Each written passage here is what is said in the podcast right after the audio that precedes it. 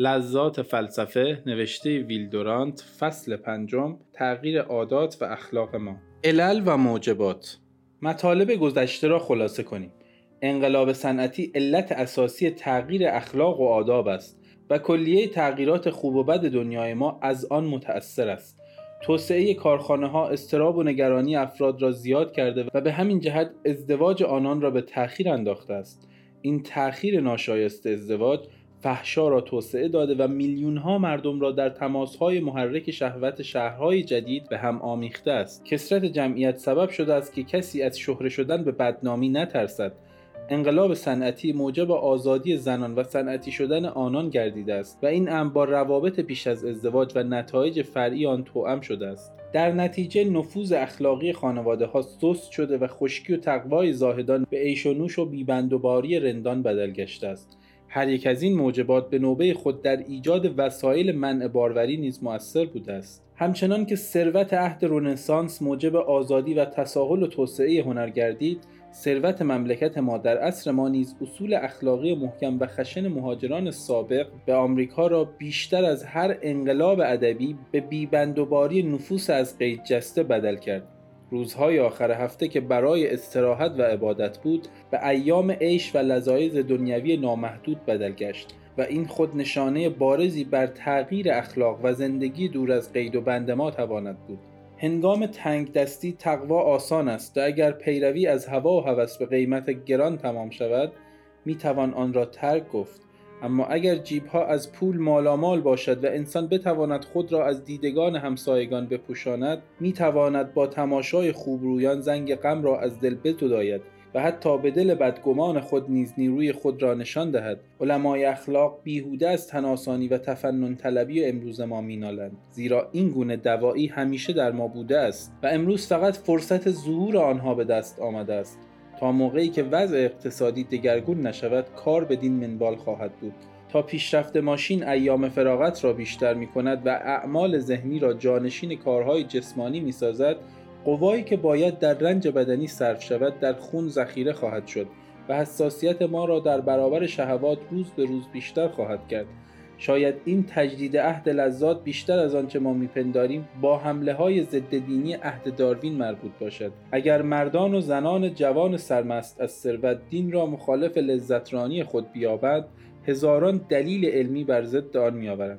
سختگیری خشک مقدسان دوره پیش و سرزنش آنان از شهوات این عکس عمل را تولید کرده است که ادبیات و روانشناسی روزگار ما شهوت را با زندگی یکی بدانند فقهای قدیم بحث می کردند که آیا گرفتن دست دختری نامحرم گناه است یا نه. ولی مردم امروز از دست دادن چنین فرصت گرانبهایی را گناه می‌دانند و می‌گویند که گفت بر رخ خوبان نظر خطا باشد؟ خطا بود که نبینند روی زیبا را. مردان ایمان خود را از دست داده از پرهیزگاری سابق به لجام گسیختگی فعلی روی آوردند. اکنون اخلاق سزای ارتباط سابق خود را با قوای غیبی می‌بیند.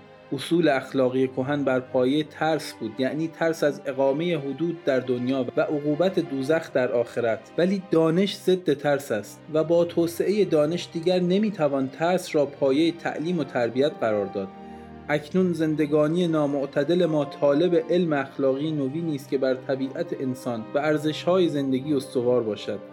و تمدنی را که بر اثر فرار خدایان دستخوش انقلاب شده است نجات بخشد. زوال زندگی کشاورزی و مبانی دینی در آمریکا با ضعف نژاد آنگلوساکسونی همراه بوده است. زوال دوره خشک مقدسی تنها مربوط به این نیست که اصولی که وقتی به علل اوضاع و احوال دیگری معقول می نموده است امروز بر اثر تغییر آن اوضاع نامعقول می نماید بلکه علت قومی و نژادی نیز دارد. یعنی آن عنصر و نژادی که نمونه اخلاق کهن و حامی اصول آن بود امروز در شهرهای آمریکا در اقلیت افتاده است. مهاجرت روزافزون اقوام دیگر به آمریکا و اختلاف سطح تولد میان نژاد انگلوساکسون و تازه واردان سبب شده است که زعفا و اقویا جای خود را عوض کنند. اکنون سیاست و اداره شهرهای آمریکا در دست اقوام غیر شمالی، ایرلندی و روسی و اروپای جنوبی است. و اصول اخلاقی رقیق این اقوام مایه زندگی و ادبیات آمریکاییان شده است. فضایل نژادی مردم آنگلوساکسون با طبع شوخ ایرلندی و مزاج پرجوش و خروش ایتالیایی و سهل‌انگاری اسلاوها سازگار نیست.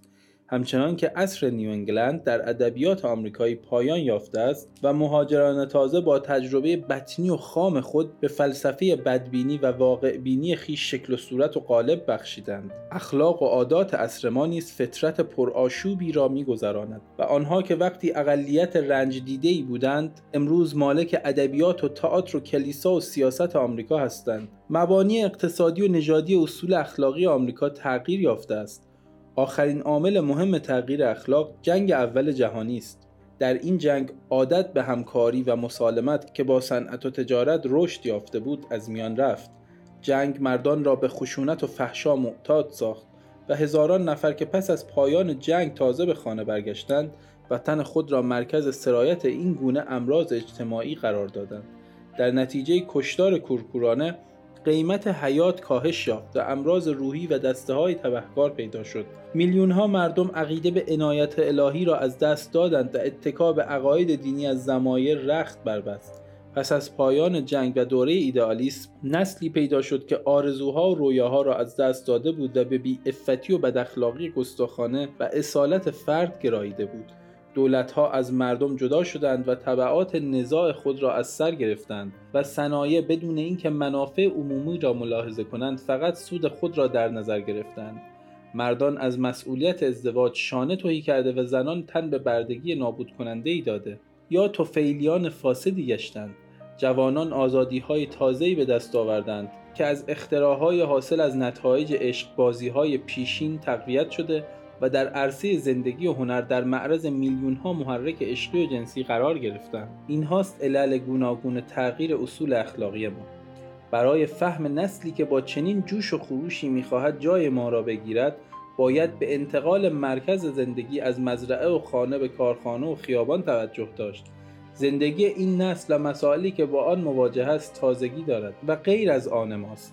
انقلاب صنعتی آنها را در چنگال خود گرفته و رفتار و کار و لباس و دینشان را عوض کرده است. داوری کردن درباره آنها از روی اصول کهن صحیح نیست و مثل آن است که دختران امروز را به پوشیدن نیمتنه و تنبان و جوانان را به پوشیدن چکمه و دراز کردن ریش مجبور سازند. اخلاق و ضد اخلاق هر دو دچار طوفان شده است و تنابهای کهن برای نجات آنها از هم گسسته و تنابهای نوین هنوز پیدا نشده است. هنوز کسی نمی‌داند که در دنیای فردا این کلمات چه معانی پیدا خواهد کرد. و برای فهم رفتار انسانی در عصر صنعتی و شهرنشینی چه تعریفی از آنها خواهد شد؟ ما در میان دو عالم زندگی می کنیم که یکی از میان رفته است و دیگری تازه ظاهر می شود به همین جهت سرنوشت ما تا یک نسل دیگر تشویش و آشفتگی خواهد بود. ما مانند سقراط و کنفوسیوس دریافته ایم که اصول اخلاقی مبنی بر قید و ترس از میان مردم رخت بربسته است و دنبال اصول اخلاقی طبیعی هستیم که بر پایه عقل باشد نه ترس. و شایسته آن باشد که مردم روشنفکر تربیت یافته را قانع کند. کسانی که دارای اولاد هستند امروز با هزاران مسئله اخلاقی و روانی مواجه هستند که جوابهای قدیم ما برای آنها کافی نیست. ما ناگزیر هستیم که برخلاف میل خود فیلسوف باشیم و عادات و عقاید خود را از نو بررسی کنیم و برای زندگی و اندیشه خود اصولی طرح کنیم که با مقتضیات عصر ما سازگار باشد. ستارگان آسمان در عصر ما حیثیت ما بعد و طبیعی خود را از دست دادند و اصول اخلاقی عصر ما نیست. همه چیز باید از نو بنا شود. حتی اگر مجبور شویم مانند دوران توحش تمدنی از نو بسازیم. این اصول اخلاقی را از کجا جستجو کنیم که هم موافق تغییرات عصر ما باشد و هم مثل گذشته ما را به مهربانی و فداکاری و حجب و شرافت و افتخار و محبت و جوانمردی سوق دهد یا صفات و سجایای دیگری دهد که مانند صفات مذکور مستحسن باشد. خیر چگونه باید از نو تعریف شود و بنای اخلاقی جامعه بزرگ چگونه باید پیریزی گردد؟ برای ارتباط با ما آیدی صوفی underline کاپل را در اینستاگرام جستجو کنید.